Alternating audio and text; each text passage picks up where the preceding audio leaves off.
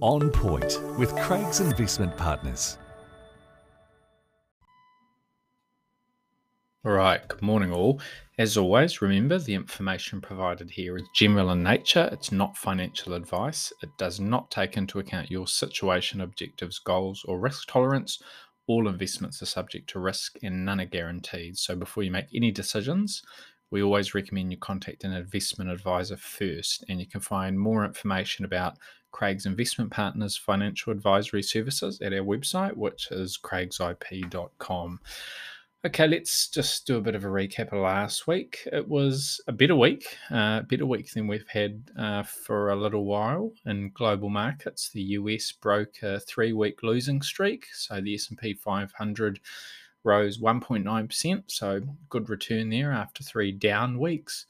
Uh, we saw a similar trend uh, in the UK and Europe.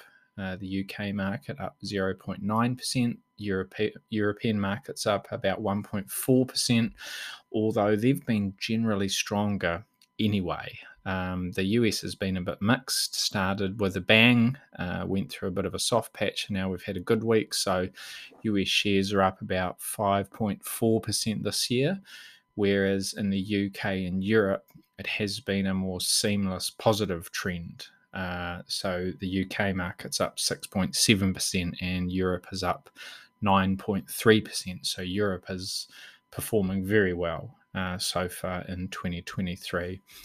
Closer to home, uh, markets were a little bit more cautious. Uh, the Aussie market was flat, uh, pretty much went sideways over the week, uh, and the local NZX 50 fell slightly, 0.3%. That was the fourth down week in a row from the New Zealand market. We're still up this year, up about three and a half percent, but uh, we've had you know a few a few down weeks in a row. I I, I guess thinking about uh, this week, you could see markets in this part of the world start in a bit more of a positive mindset uh, because we did have um, quite a good night on Wall Street on Friday. So today, Monday, could be a better day uh, across the local market. Um, top movers on the local market last week restaurant brands up 9%, the NZX up 7%, Vista up 5%. Um, had a couple of results from from those a couple of those companies. Uh, the worst performers were Somerset, Synlait, and um, Pushpay. Pushpay, obviously, we got the news about the scheme of arrangement uh, not succeeding. Um, so that was the reason that that stock was in the the um, the the bottom three in terms of movers in the NZX 50.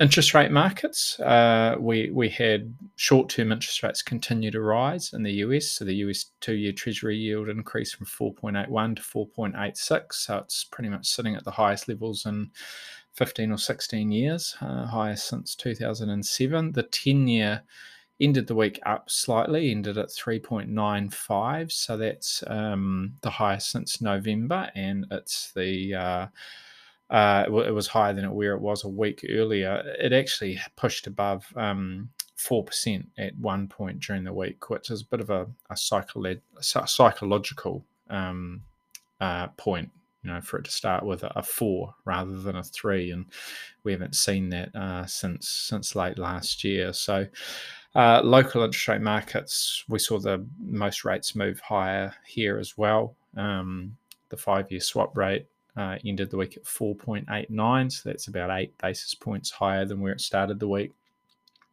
Still below where it was in October. That five year swap rate got to almost 5.2% in October, so we're still below those levels but uh, we're at the highest levels since late December. So the corporate bond index um, uh, had, had another down week, although it remains up uh, slightly in 2023. NZX Corporate Bond Index is up uh, 0.7%. Key events of the week. Um, we had the ANZ Business Survey here in New Zealand, and that is, is always interesting. Uh, it, it, improved. Um, so we saw the headline confidence measure improve uh, from minus 52 to minus 43.3. So that's good, uh, moving in the right direction. Second months of improve, second month of improvement. It was terrible in December, pretty much the worst ever. Uh, and then January and February, it's crept a little bit higher. Well, we're still well below the historic average. The historic average since the survey started in 1988 is plus 4.6, so you know minus 40 versus plus four um, still pretty terrible in a long-term sense. However, um, we're at the, the highest we've seen in four months, so uh, so that's good too. The own activity measure, which is the one that's a better indicator for where growth is going, it also improved. It rose to minus nine point two. Again, it's well below the long-term average. The long-term average is plus 24, so you know looks terrible in a long-term context but um, we're at the highest level since October. So, you know, um, not too bad in terms of where the trend is going. Pricing intentions, which is, is an indication of what firms are planning to do with their prices over the coming months. And, and that's really important, obviously, because that tells us where inflation is likely to go.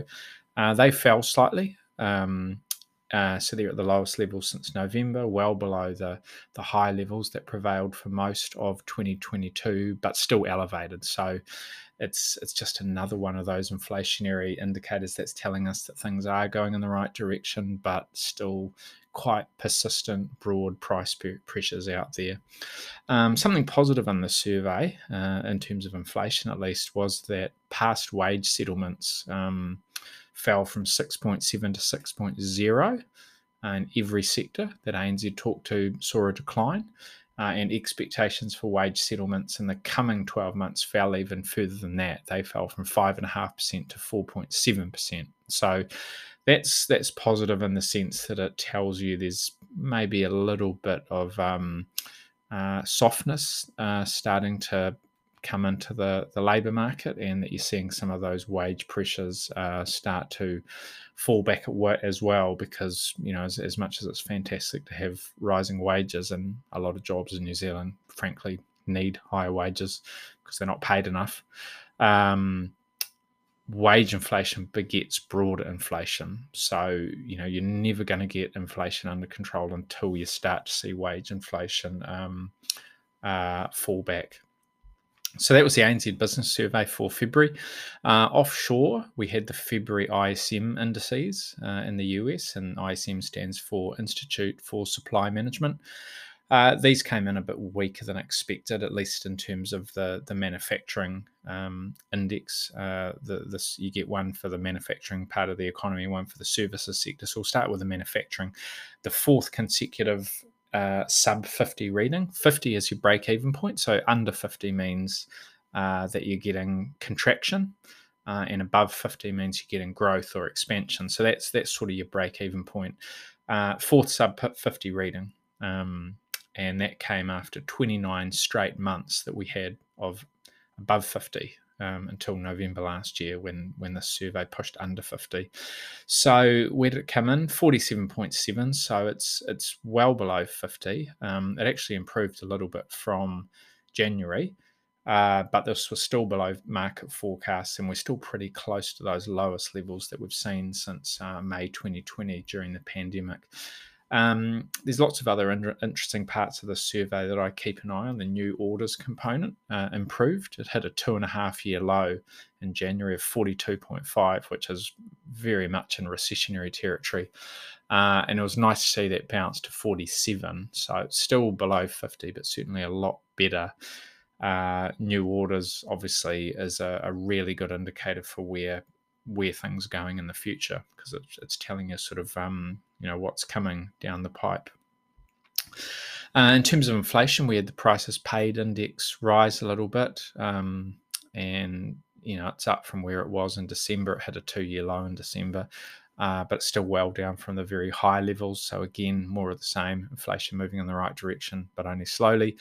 Uh, the supplier delivery times index remains subdued. It's pretty much at the, the lowest, uh, or close to the lowest we've seen since 2009, which uh, tells you that um, supply chains are at least improving and some of those blockages and delays are easing. So that's good news.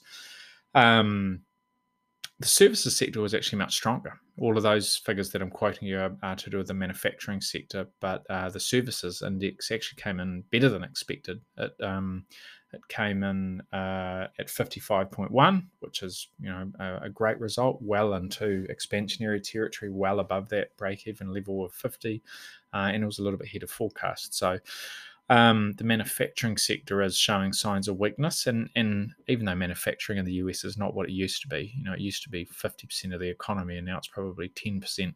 It still is a very good leading indicator of what's coming, so we still watch it closely. Um, uh, but the services sector performing well. China PMIs, we had some more economic data come out of China uh, last week, uh, and these covered the month of February um, and they really confirmed that rebound in activity that we've we've all been hoping for, and now we're seeing in 2023. So that's great news. Uh, the composite PMI, composite means that it covers manufacturing and services.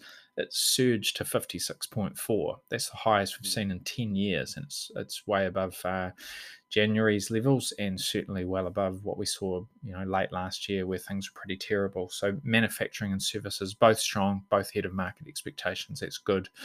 Um, and we got some alternate um, PMIs too, a private sector survey to just you know look at and compare uh, to that um, official government survey and private sector survey provided further evidence of that recovery um, manufacturing above forecasts and and um, rising further and uh, actually hitting the first the first time it was above 50 since July of last year which is which is good in in, in the services sector we saw uh, a strong improvement too um, highest since August, and that survey coming in at 55. So the good news continues to come out of China, which is really important because, um, well, not only is it the, the world's second biggest economy, but it's New Zealand's biggest trading partner, it's Australia's biggest trading partner.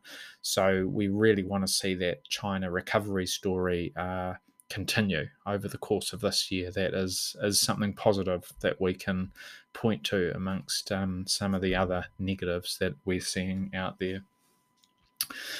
Um, looking ahead, uh, looking ahead, there's a few things happening. We'll start with what's happening locally, and it is fairly quiet. You know, after a very busy period of the Reserve Bank and um, lots of corporate results um, and you know other releases.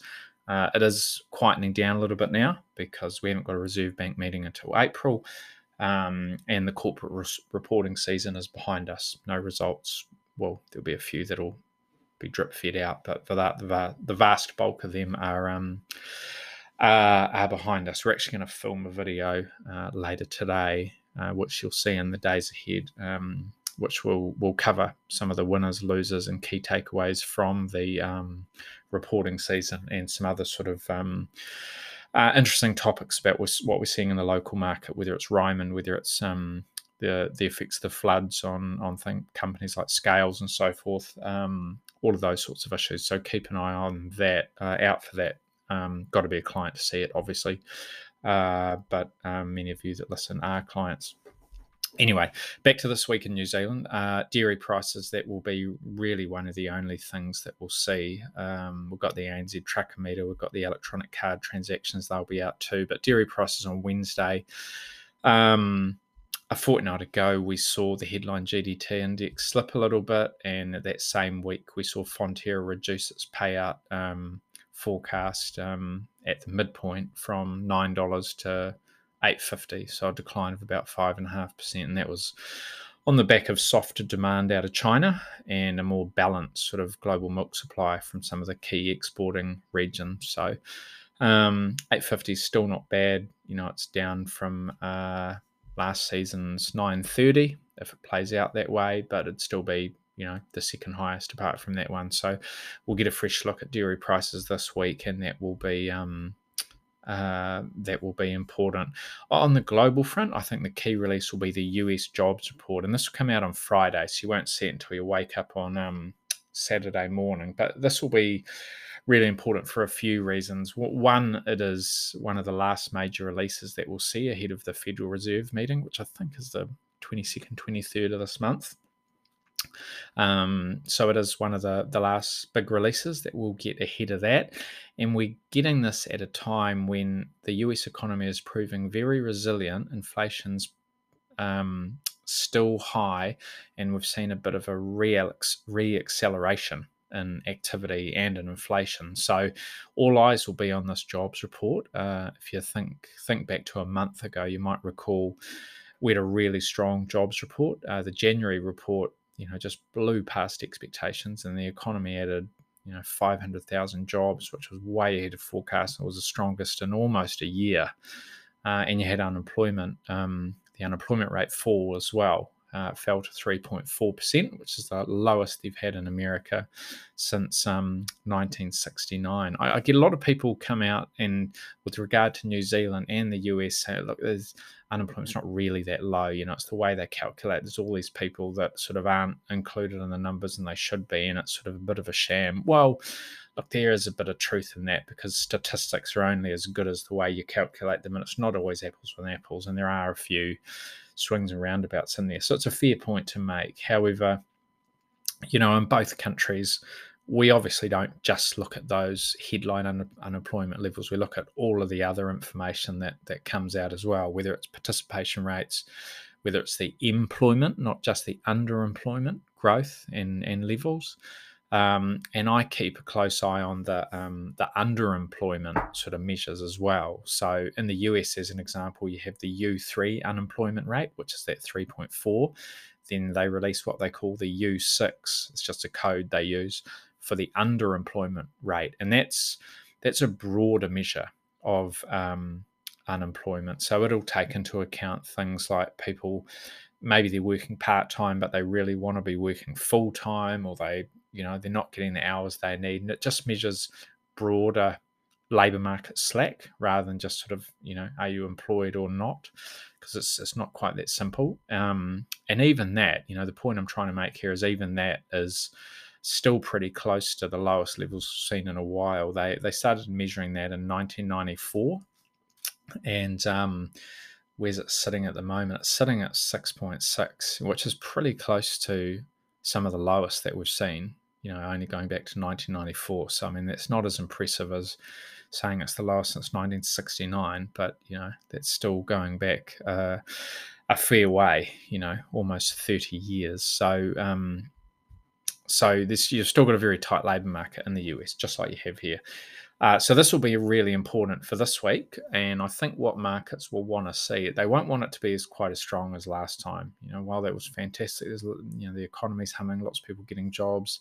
Uh, we need to see a bit of an easing in labour market conditions for the Fed to at least have some belief that what they're doing is having an effect. So I think markets will will very much be crossing their fingers that you'll get a bit of a softer labour force report. Uh, and markets are expecting 215,000 new jobs to have been added, which is still good, uh, but it's you know not nearly as much as 500,000. Uh, and markets are expecting unemployment to sort of go sideways and be 3.4%. So um, the wage growth as well will be something that we'll be we'll be watching closely. That's on Friday night in the US, and that's probably the key event for the week. Um, central banks, uh, a bit happening there. We've got monetary policy decisions from Australia, Japan, and Canada coming through in the week ahead. The Aussie uh, decision will be tomorrow afternoon, so Tuesday afternoon, four thirty.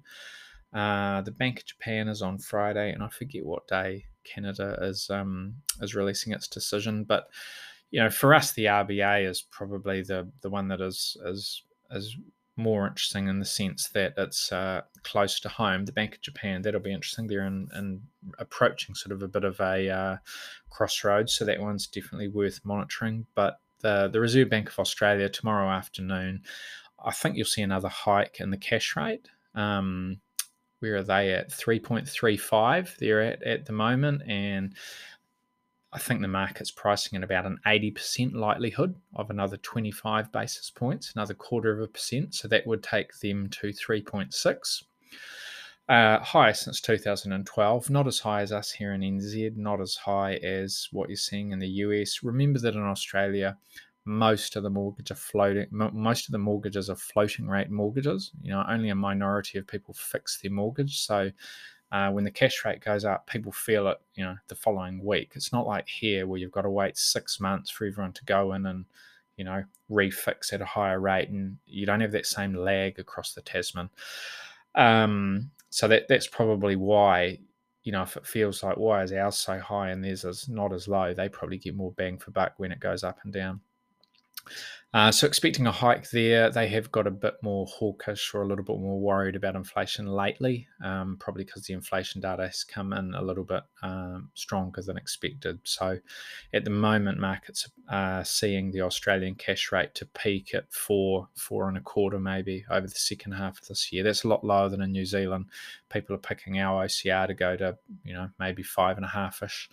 Uh, we'll see. You know, might not quite get there. 4.75 at the moment. Um, and the, the US cash rate is expected to start with a five as well, um, not too far from here. So uh, a bit happening on the central banking front, and and also uh, we've got Jerome Powell, the Federal Reserve Chair in the US, um, uh, providing testimony to Congress um, uh, for the the House and Senate committees on Tuesday and Thursday. So that will be that will be interesting as well. Um, this is what they call the uh, the Humphrey Hawkins um, uh, Humphrey Hawkins reports that they were that's what they used to call them. It's it's basically when the um, uh, the Federal Reserve has to provide a monetary policy report to the U.S. Congress to the U.S. government um, about sort of what they're doing and what they're seeing and what they're worried about. So you know, it's something that I think it, I think this came into being sort of in the late in the late seventies, and it was um, Humphrey and Hawkins were two two politicians that um, uh, that sort of you know set it up or or, or mandated it, um, and uh, they deliver these twice a year. So in February, and then again in July. So guess it what what that means for markets is it's another opportunity to um, listen to what Powell says to you know the politicians of the House and then of the U.S. Senate, and they'll ask him questions and he'll answer them. They'll ask about the economy and the chance of recession and what are you doing and why you're doing it and how worried are you about inflation and how much further will the Fed funds rates go and what's it going to mean for for people and unemployment and the, the corporate outlook. So you do learn a lot. And um, his comments obviously will be closely watched during that testimony. So that's on that's on Tuesday and on Thursday. Um, last one, but last but not least, uh, China's 14th National People's Congress um, started over the weekend. So started, you know, yesterday, as in Sunday. Um, it's actually Sunday when I record this, so you know, started today, but by time by the time you hear this, it'll be tomorrow morning, Monday.